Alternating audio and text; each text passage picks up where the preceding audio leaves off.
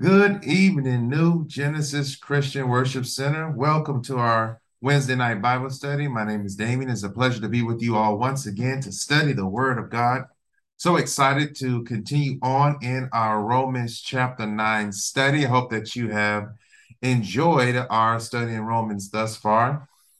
I pray that uh, the Lord has been speaking to your heart concerning the things that we have been discussing. And I tell you, the more that you dive into the word of God, the more that the Lord begins to reveal his plan for your life to you. And that's the most important thing is to be smack dab in the will of God, allowing his Holy Spirit to lead us and to guide us. That's the best place that we can be in. So before we get started, if you can bow your heads with me, please. Heavenly Father, I thank you this evening as we come together to study your holy word. I pray, oh God, that you would enlighten us, speak to us, lead us, guide us, strengthen us, and help us to stay focused tonight as we sit under the anointing of your teaching that will lead us into your truth. I thank you, oh God, for shaking the fallow grounds. I thank you for moving in our midst and bringing us to that perfected state that you have called us to. I give you all the praise and all the glory and ask it all in Jesus Christ's name. Amen and amen. We're continuing on in our Romans chapter 9 study. I was off last week because I lost my voice, but I am back thanks to, to be unto the Lord that He's brought me back. Voice is full intact, so we're ready to go this evening. And uh, like we do every single week, we're going to do a, a recap of the things that we talked about the last time that we were together. So last time we looked at verses 6 through 10. Now, it was very interesting because there was a lot of um, paralleling between uh, Abraham, Isaac, Jacob, uh, and and, and the, the promised seed and so forth. And the reason being is because the attitude that Israel had concerning their salvation and their place in God. And uh, we first have to realize and understand that the word of God never falls on empty ground due to our failures. So, what does that mean? that means that if we fail to do what God has called us to do, God is not at fault with that. His word it, it's not something that we can just throw to the to the wayside and say, "Well, it didn't work in this situation. I tried it and it did not work." No, the word of God will always work, and we understand from the scripture that we must have faith in God because without faith, it is impossible to please Him.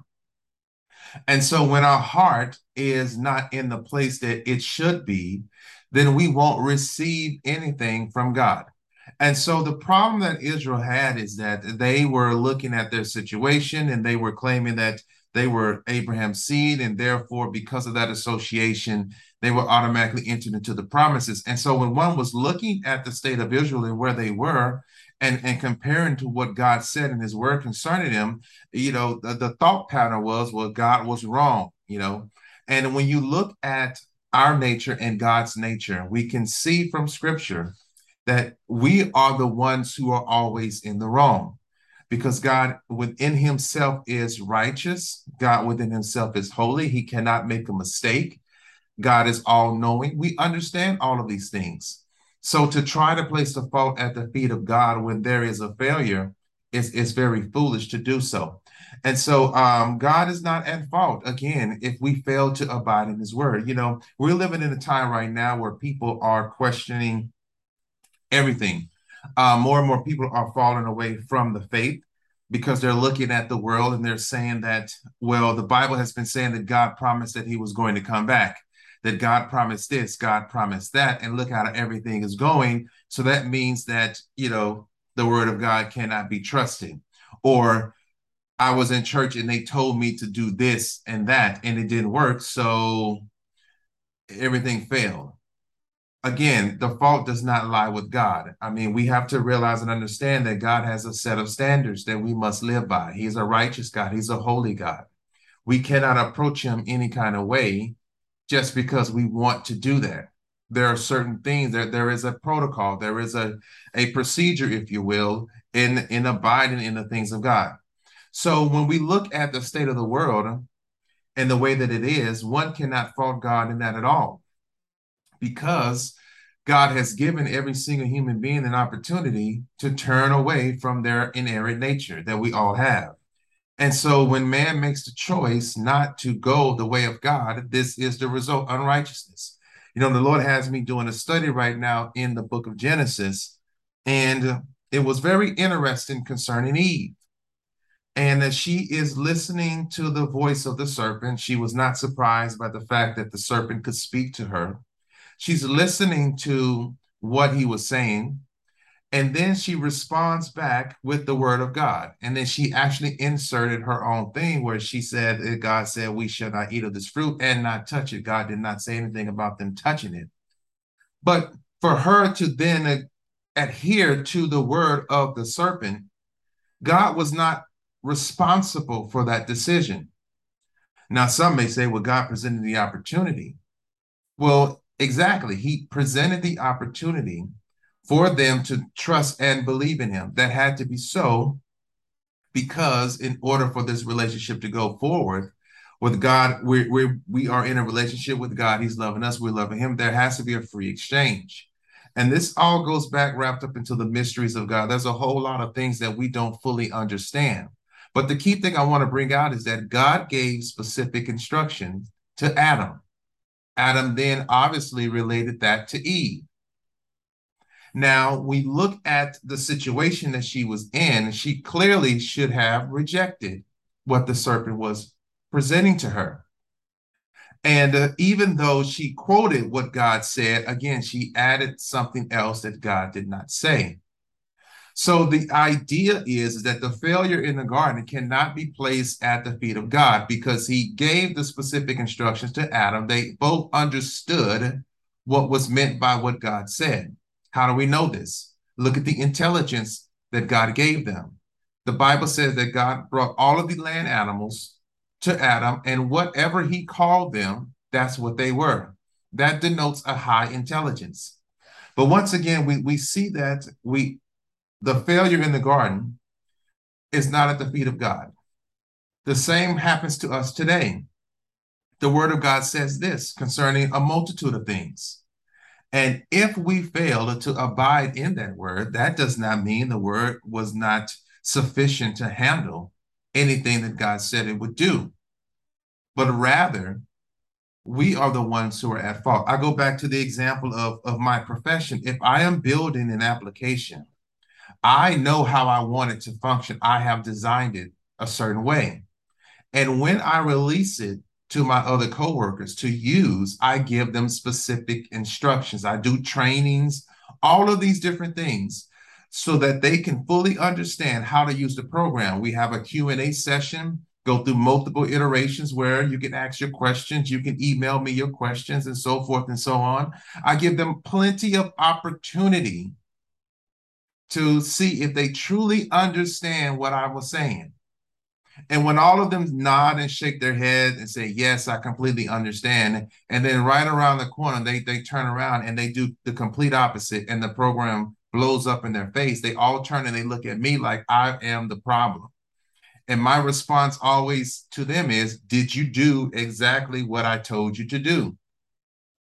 Well, I did this. Well, you didn't do exactly what I told you to do. So this is the end result.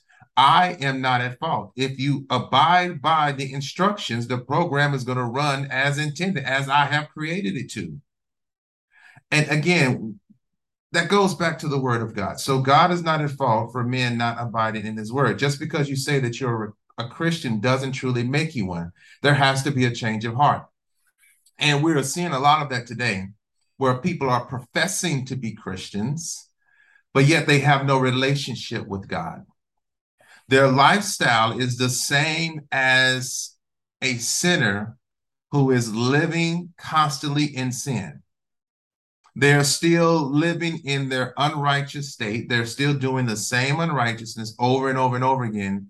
And yet they're claiming that they are Christians, believers that that is not the case. And see, Israel had a problem with that. They felt that, oh, we're Abraham's seed, so therefore we're automatically saved. So we can live however we want to live and still reap the benefits of the promise. And the Bible has clearly said that is not the case. And we're going to get more into that tonight about how that is foolish thinking. Because the Bible clearly tells us that be not deceived, God is not mocked, for whatever you sow, you are going to reap. We cannot sit around and mock God and then expect to get to heaven. There are so many people on uh, social media. You can go on YouTube Shorts, you can pull on up on TikTok. You see all of these people talking about they love the Lord, and yet their lifestyle is consistent of that of an unrighteous person doing the works of their father, the devil. And in the end, they all feel like they're going to go to heaven. You cannot have your cake and eat it too. There must be a change of heart. God cannot accept anything that is not built upon faith in Him. Israel had this problem, and they believed that just because they were the seed of Abraham, that they were saved. Mm, that's not true.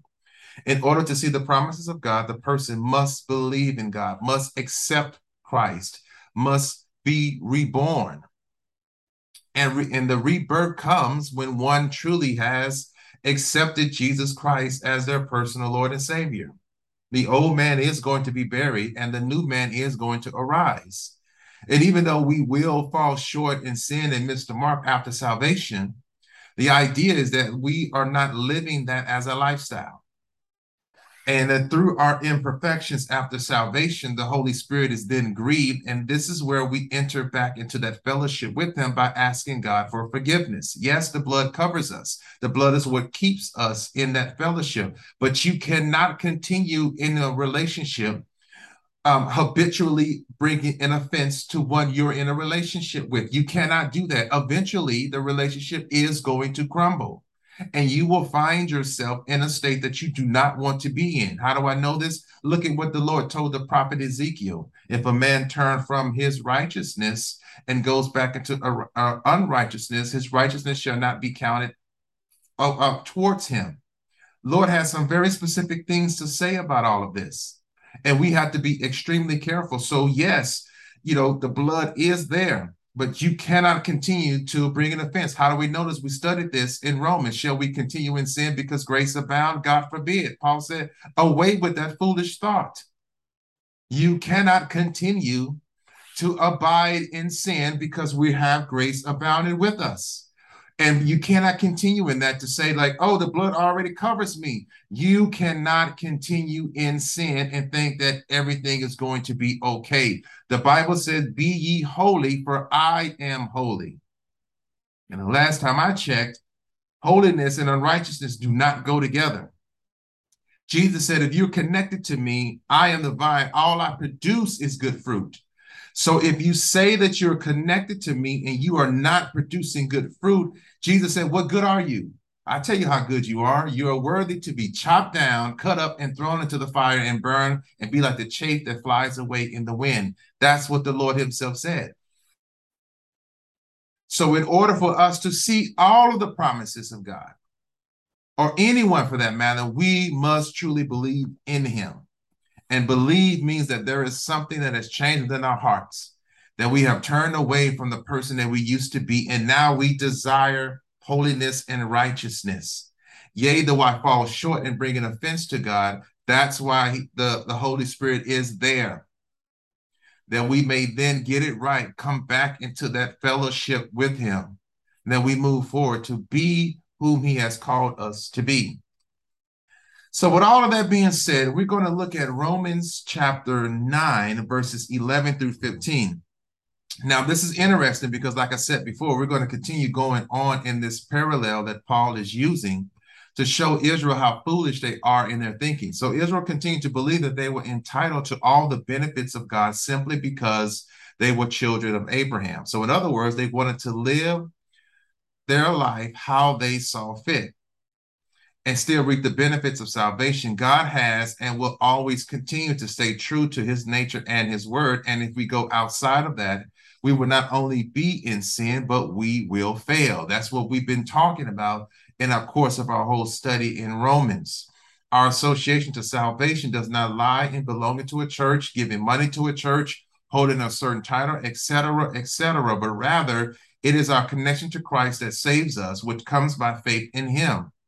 God is not unfair in how he deals with mankind, because everything that he does is right. So after we study these scriptures tonight, we're going to understand why God would always stay true to his word, how God deals with mankind, why we must serve the divine nature, how God chooses to show mankind mercy, how the words elder and younger relate to our spiritual condition, what the phrase heart of faith means, and why it is impossible for unrighteousness to be found in God. So, if you have your Bibles, turn with me to Romans chapter 9. I'm going to bring up the uh, Bible study notes because this is getting into a lot of information, and I want to make sure that we're covering all. So, we're looking at Romans chapter 9. I'm going to start reading in verse number 11. And the scripture says this For the children being not yet born, neither having done any good or evil, that the purpose of God according to election might stand not of works, but of him that calls. So remember, like I said in the introduction, Israel was thinking that they were saved because they were associated with Abraham. They were saying, We are his children. So the Bible went through a series of examples to show us that you cannot claim that just because you have an association. Because if you truly were connected to Abraham, you would do the very things that Abraham did in terms of believing in God. And so, here in this particular verse, the phrase, for the children being not yet born, neither having done any good or evil, is referring to Esau and Jacob, who were the twin sons of Rebekah. So, this has to be brought into their attention because let's go back for just a moment looking at the previous verses here, because we, we understood that uh, Paul was using Rebekah and Isaac as an example here. And so this was this the idea here was that God did not choose Ishmael nor any of the sons of Keturah, which would be born, but only Isaac. And if the Jews were urging that these offsprings were not the sons of Sarah, but they, Israel, were, because now they were saying, like, wait a minute, we are the true Israelites. And we've heard this term go over and over again. There are other different groups of people who believe that they are the true Israelites. This same mindset is not new. Like the, the, the of Ecclesiastes said, there is nothing new under the sun. And they were saying these very things. Then Paul gives this analogy to them, and he responds by pointing to Jacob. And so, through the arrogant statement that they were talking about, they were heirs of Abraham and Sarah, that they were automatically partakers of God's salvation and promises, regardless of if they served him or not. Paul is striking down that idea of being saved by way of association to a particular nationality. So he continues on here by making the parallel, the example of these two boys. And so the argument made by the Jews in this verse here in 11 was that Ishmael was the Ill- illegitimate child of Abraham and he had no rights against Isaac. And since they were the legitimate descendants of Abraham, they had a right to, to, to reap the benefits of God and, and they could not be revoked. So, in other words, what they were saying is that, wait a minute, we are children of Isaac. So it doesn't matter how we living. These promises cannot be revoked. Now, if we were the descendants of Ishmael, oh, sure, yeah, you can revoke it all you want to, because really they're not heirs to the promise but we are. So so we so there is nothing that you can do i can do or anyone that can do to revoke these promises. So in their mind they were thinking well let's just live how we want to live. Let's just do whatever it is that we want to do. And paul was saying no no no no. You cannot think that way. And paul's going to conclude this argument when we get down to verse 13 and that's why I went back to verse number 10 to kind of bring context as to why these two boys were being brought into the discussion. So God, as we know through the scripture, made the distinction in the case of Isaac's children.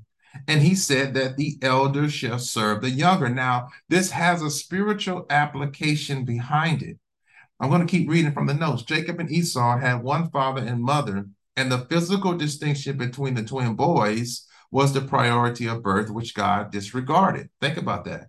Esau, the elder son, was rejected, and Jacob, the younger son, was made heir to the promises. The reason for this is going to be explained in the next phrase, which says that the purpose of God according to election might stand.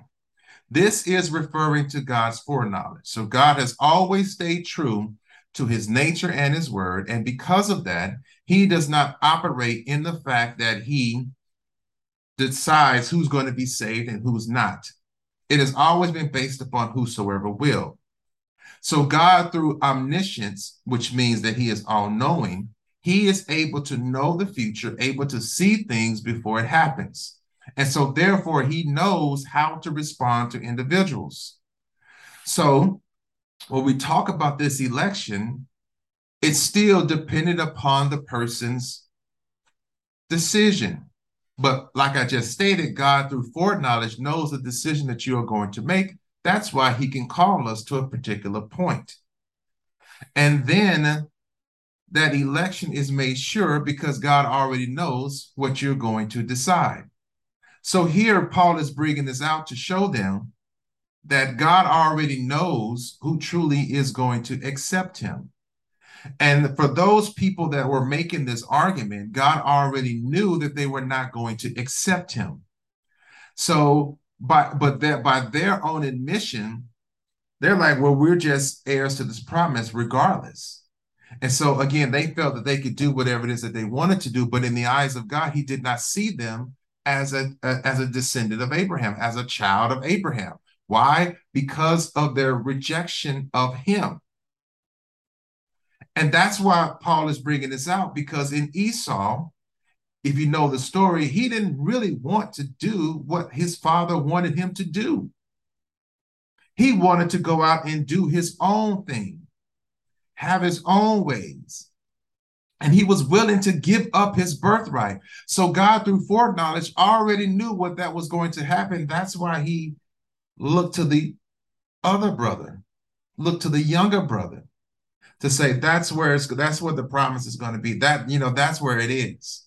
That's who I'm going to use because I understand and I already know that he's going to accept me. So we see it's all been based upon the decision.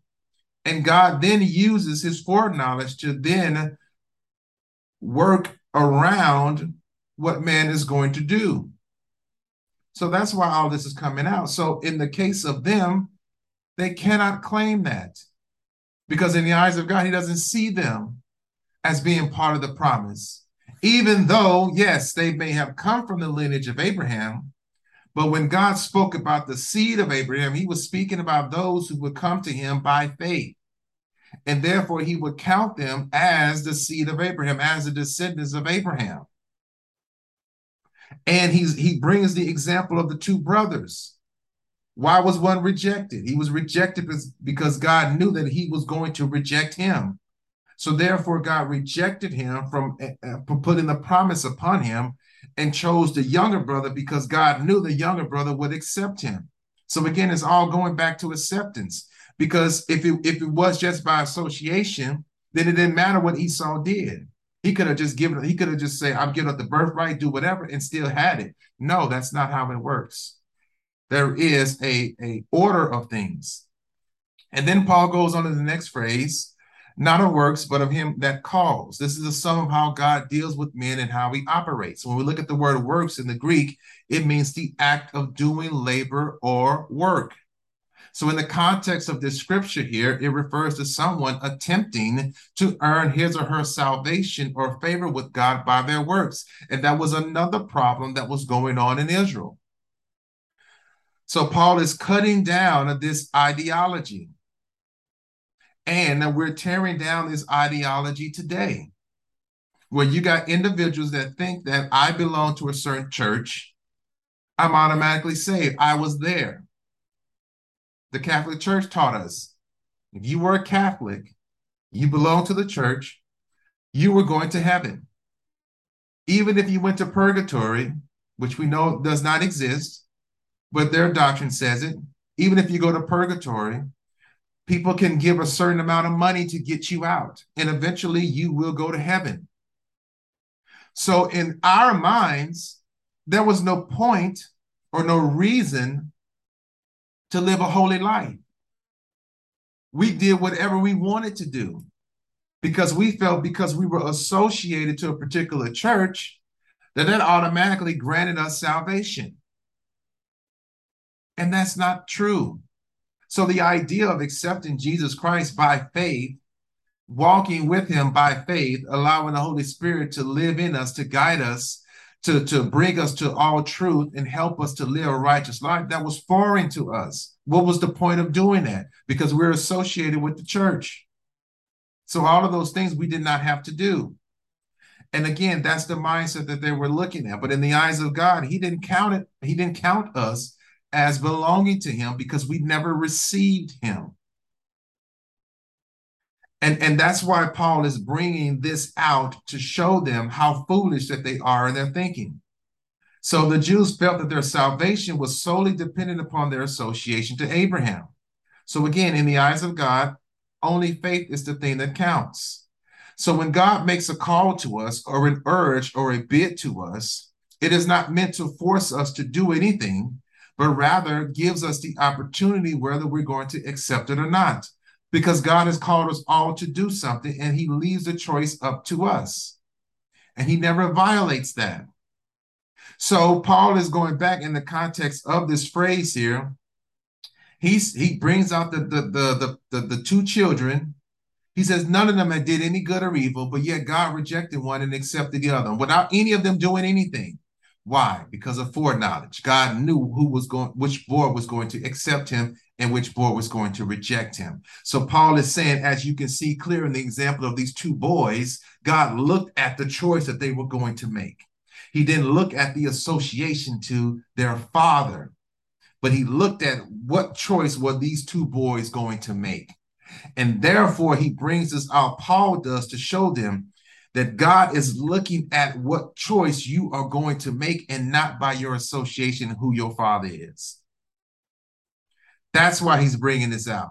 And then he brings the further context to it home to talk about the election and what that means and the calling and why God did that, why God made the decision to say the promise is coming through this boy and not the, the older brother. It's all about the choice. And that's what Paul was trying to get them to see. Like you have to choose. Because if you if you reject him, guess what? It doesn't matter that Abraham is your father. It, that that doesn't matter in the eyes of God. That brings in no weight whatsoever. God is looking at, will you accept me? And if you say yes, then okay, you fall in line into as a being a child of Abraham, and you will reap the benefits and the promises of that association because of your faith. You're coming in the same manner that Abraham did, which is by faith and believing God. That's what counts you as righteous. Not just simply being born to a particular family or going to a church or who your daddy, who your mommy is. No, because if that was the sole criteria, then God would be uh, wouldn't be a just God. And we would have a lot of people walking around doing all crazy things and still going to heaven. How is that going to be right? And that's why Paul is bringing this out. Let's move on. Verse 12 It was said unto her, The elder shall serve the younger. Now we get into the spiritual application. So God spoke this to Rebekah in Genesis chapter 25, verse 23. The phrase, The elder shall serve the younger, is referring to Esau and Jacob, with the greater application referring to the sin nature serving the divine nature. How do we get this out of there? Well, just look at the character characters of the two brothers. Look at Esau. Look what kind of look what kind of person he was, and look what kind of person Jacob was. One did not want to serve God, the other did. The birthright should have gone to Esau, but he sold it to Jacob. He didn't care for it. And then from Esau, you get the certain group of people. And then from Jacob, you get the Israelites. Again, it's the choice.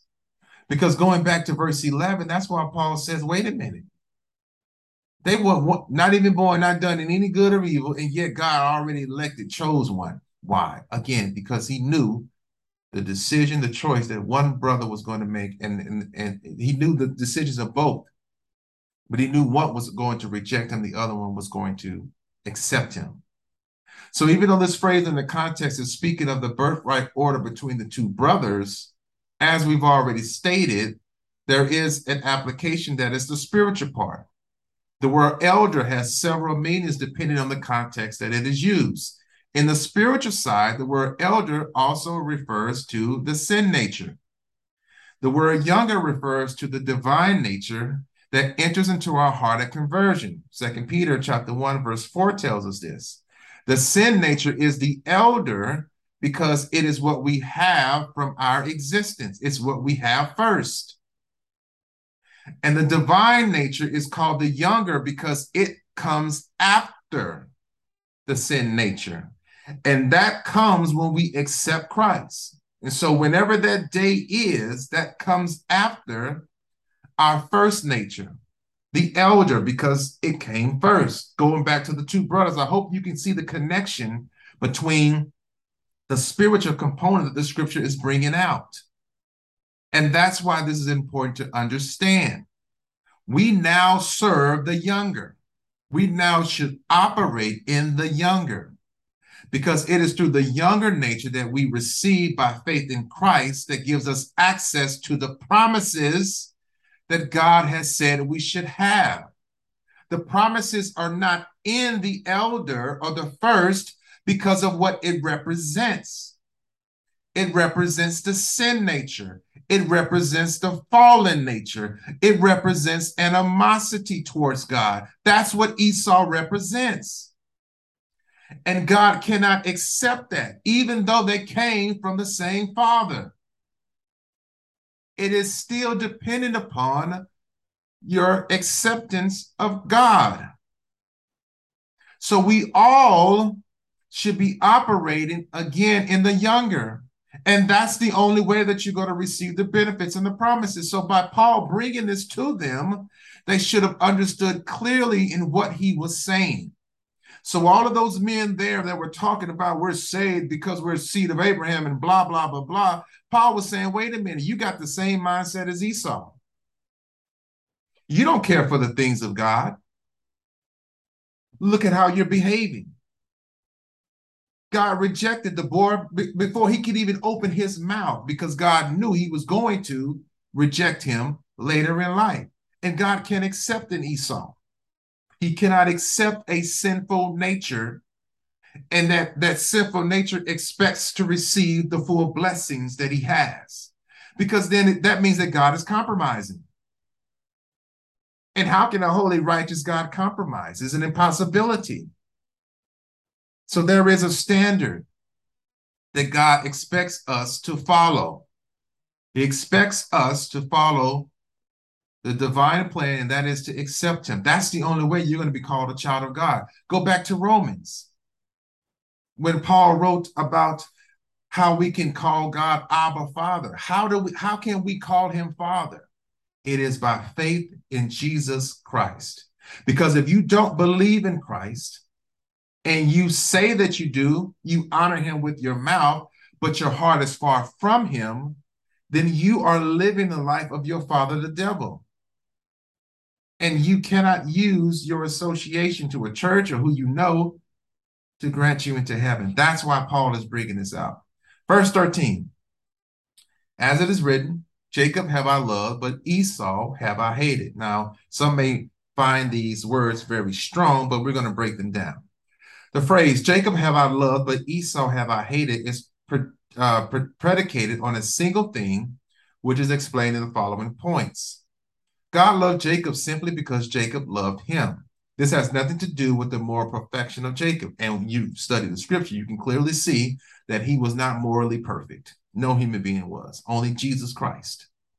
Jacob was not the model of perfection, but there was something in his heart that reached after God. And you can study this in Genesis chapter 32, verses 24 through 30.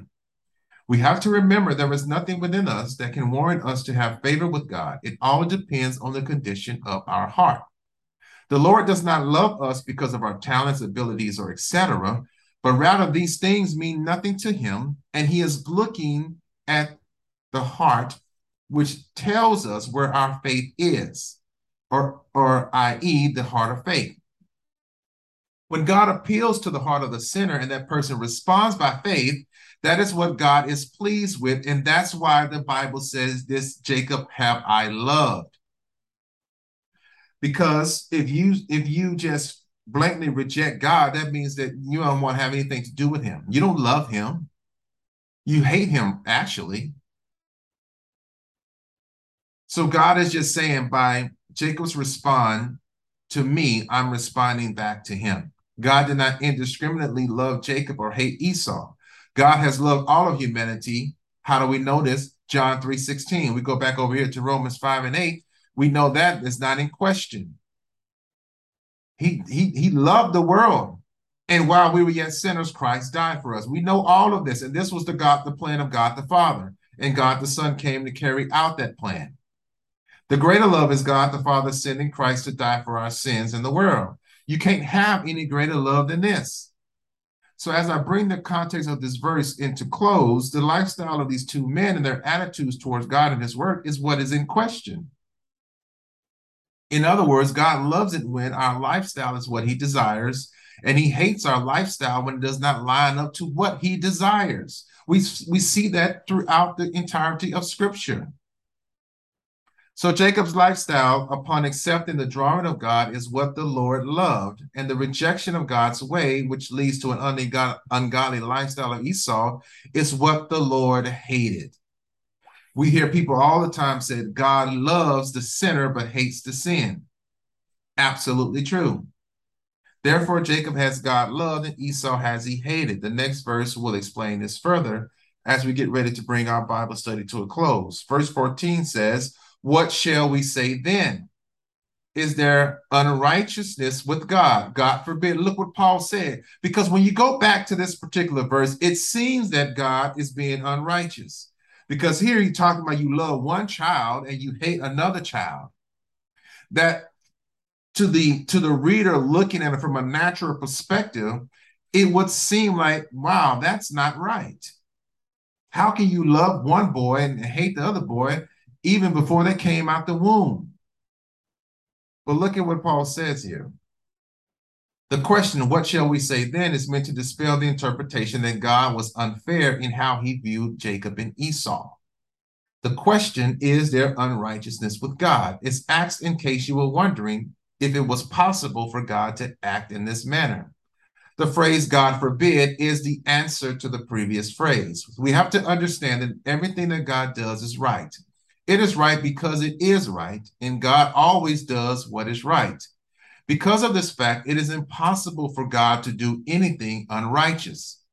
God does not operate like we do. When the words jealous or hatred or hate is used, and as it relates to God, it is not defined in the same manner that we would define it towards human beings. That's something that we all have to remember when we're studying scripture and staying within the context of it. God's passions do not come from maliciousness or favoritism, for he loves every person alike. If he didn't, then John 3:16 could not be true.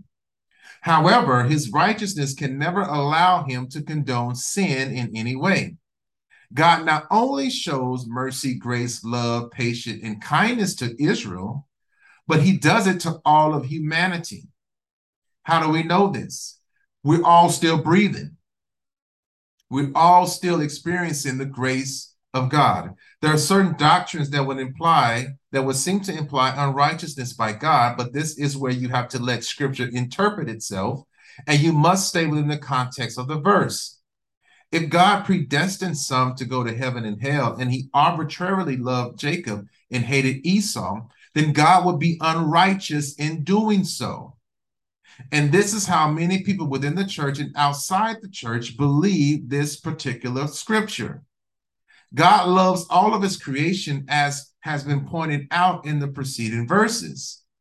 There are some that will have more opportunity than others, but it is not God's fault, and it is not God being picky or uh, uh, he's being partial to one or, or being or favoritism to one and not the other but rather it's always been predicated upon faith is the very thing that pleases God. For the scripture says, without faith is impossible to please him.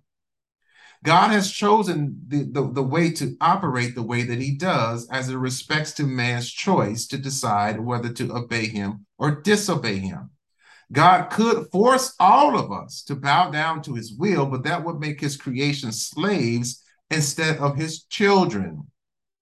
God is no respecter of persons. And I have the various scriptures here Second Samuel chapter 14, verse 14, Acts chapter 10, verse 34, Colossians chapter 3, verse 25, First Peter chapter 1, verse 17. There's a multitude of others as well. Anyone who abides in God's conditions will be treated with favor, and all who refuse to do so will suffer the consequences. So that's why Paul is able to bring out this question. So when you go back and you look at how scripture is interpreting itself, we can clearly see that it was obvious that God is dealing with the heart. And the Bible lets us know that God hates sin. He hates it because he understands what it will do. So, yes, when somebody willfully chooses to live a life of sin, God cannot accept that. God hates that. He hates the fact that you're allowing sin to dominate you when He has provided you the way of escape. And, and He makes this, this appeal to all man, no matter what color you are. Doesn't matter if you're male or female, He makes the appeal to all of us. He desires that no man perish, but all come to everlasting life. That's what he desires. And he loves righteousness because he is righteous. And he hates unrighteousness because it destroys, it kills, it brings death, destruction, heartache, and pain. Why would you love that? So, for those who choose to go the way of Lucifer's ideology and mindset, that's what causes the rejection. Sin is the, the thing that separates us from God. God cannot stand in sin. You wouldn't allow somebody to come in your house. They, if, I walk into your house right now and I start tearing up your walls, punching holes in your walls, kicking down your doors, and just tearing up stuff, you would be a fool to allow me to keep staying in your house. You will put me out, and rightly so because I'm bringing destruction to a home that doesn't have that. So, why would you allow that to continue? Why would you tolerate that? Why would you compromise your standards to allow that to come in? Why would you allow me to negatively affect your children, your grandchildren? You would you would immediately reject me and put me out of your house, and rightly so. That's all God is doing in this context. And it goes back to let Israel know that again, you cannot claim association and think that you automatically saved. Last verse of the ninth, for he said to Moses, I will have mercy on whom I will have mercy, and I will have compassion on whom I will have compassion. The phrase, for he said to Moses, is Paul going back to the Old Testament to bring out an important point. This just proves once again that the Old Testament cannot be dismissed from our Bible knowledge. It all comes together in one package. The New Testament is the Old Testament revealed, and knowing what God has said throughout the entirety of his word is important. So now Paul is bringing it back to Moses. The phrase, I will have mercy on whom I will have mercy, and I will have compassion on whom I will have compassion. This comes from Exodus chapter 33, verse 19. I'm going to read a quote from theologian Barmby uh, as what he said of this particular verse. Exodus 33, verse 19. He says, Moses had asked the Lord to show him his glory as a token that he and the people of Israel found grace in his sight. The Lord answered Moses by allowing all of his goodness to pass before him. This was a sign that Moses had found grace in God's sight. God declared that the grace that was extended to him was not the result of anything that he had done, but rather it was according to God's own good pleasure. So the scripture is telling us that God is sovereign and that sovereignty is over his mercy as well. This verse no way suggests that God indiscriminately shows mercy to a few and not to others, but that he is always fair and just in how he deals with man. Because remember, what did Moses do? Moses was believing God, Moses was following God. I hope you see the connection here. Go back and read the story of Moses. It was all about faith. Again, God knew that Moses would accept him. So that's why God could call him and elect him to be a deliverer. Because if we were looking at just works, Moses was a murderer. He killed an Egyptian. That alone would have disqualified him if we were just looking about goodness and works. But no, as you study his life in the text surrounding Moses, this man believed God. Even though he had some questions about God when he was talking about, hey, I, I, I don't talk eloquently. How the world am I going to stand before Pharaoh? God ignored it because God still knew that Moses was going to go. You can tell Moses loved the Lord. And so when we look at this, this is telling us God has conditions and mercy will be shown. The condition, again, is simply faith, believing, trusting, loving the Lord. Mercy cannot be earned. So any efforts to obtain mercy from God is pointless. That's why God is saying he's going to show mercy on whom he will have mercy, because remember, God knows who is going to accept him. You could you could be 20 years old. God knows that 15 years from now, you he, you are going to accept him. So God will show you mercy leading up to that 15 years later when you're 35 years old. And then God will still show you mercy afterwards. And God has chosen, I will show mercy on anyone who comes to me by faith. We see the message of faith through here. That's why he says, I will have mercy on whom I will have mercy, and I will have compassion on whom I will have compassion. And so God is full of compassion, and he extends that all to humanity. So we're going to end here in our study tonight. But just to do a, a, a, recap of what we talked about, everything is, is centered around doing away with salvation, salvation by association, doing away with uh, heirs to the promises by association. That's really what this is all about.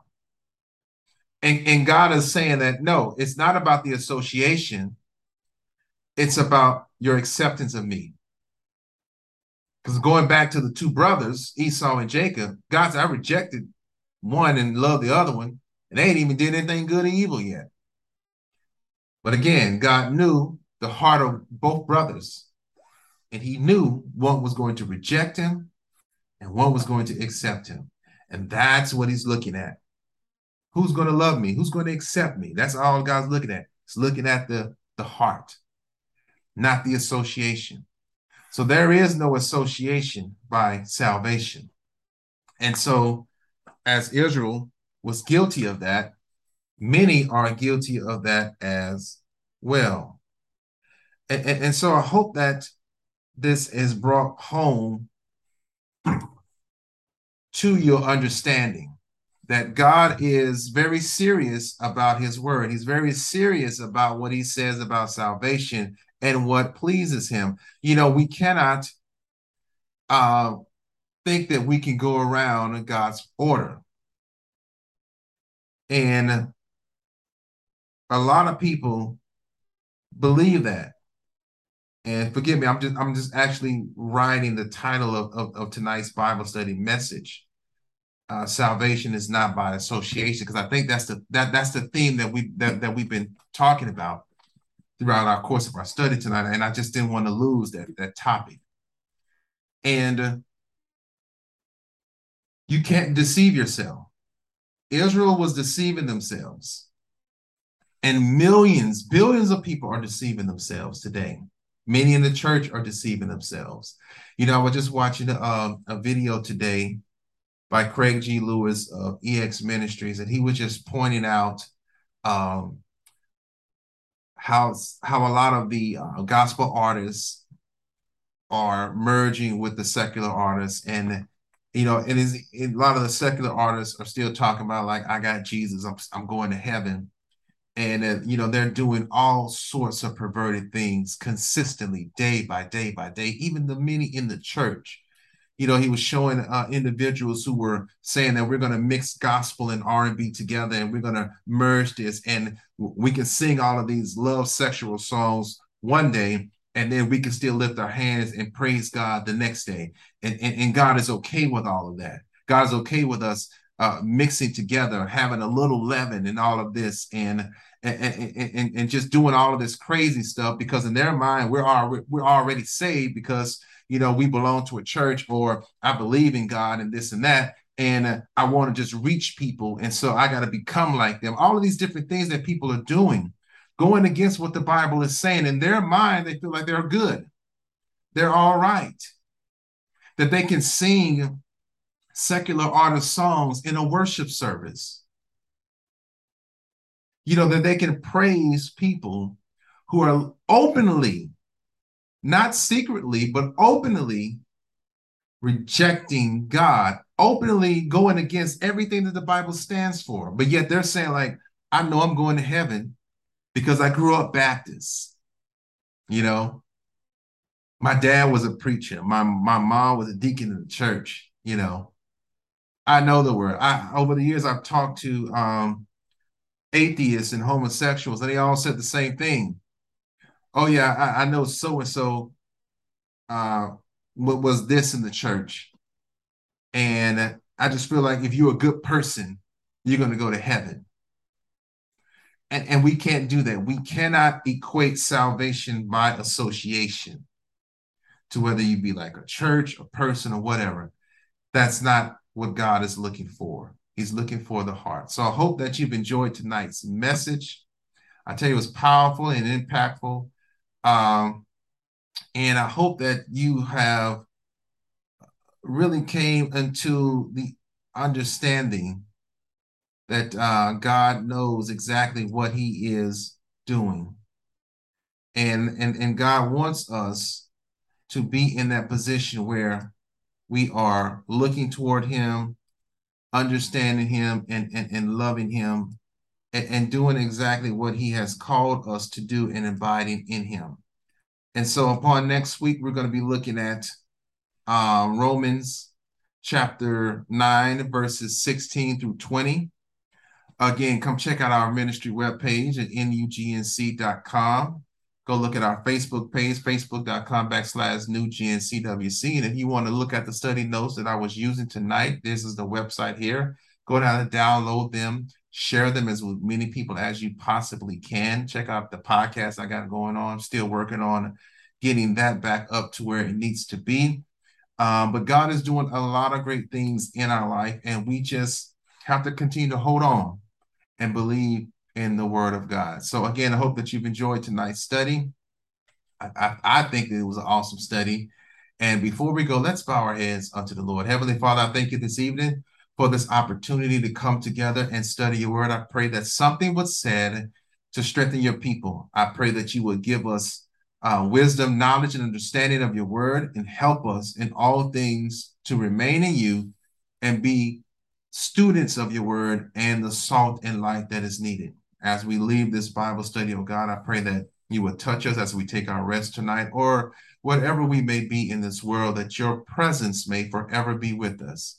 We love you and we tell you thank you. We ask it all in the name of Jesus Christ. Amen and amen. Thank you all for your attention tonight, and God willing, I will see you back here on next week. Be blessed in Jesus Christ's name. Amen, amen, and amen.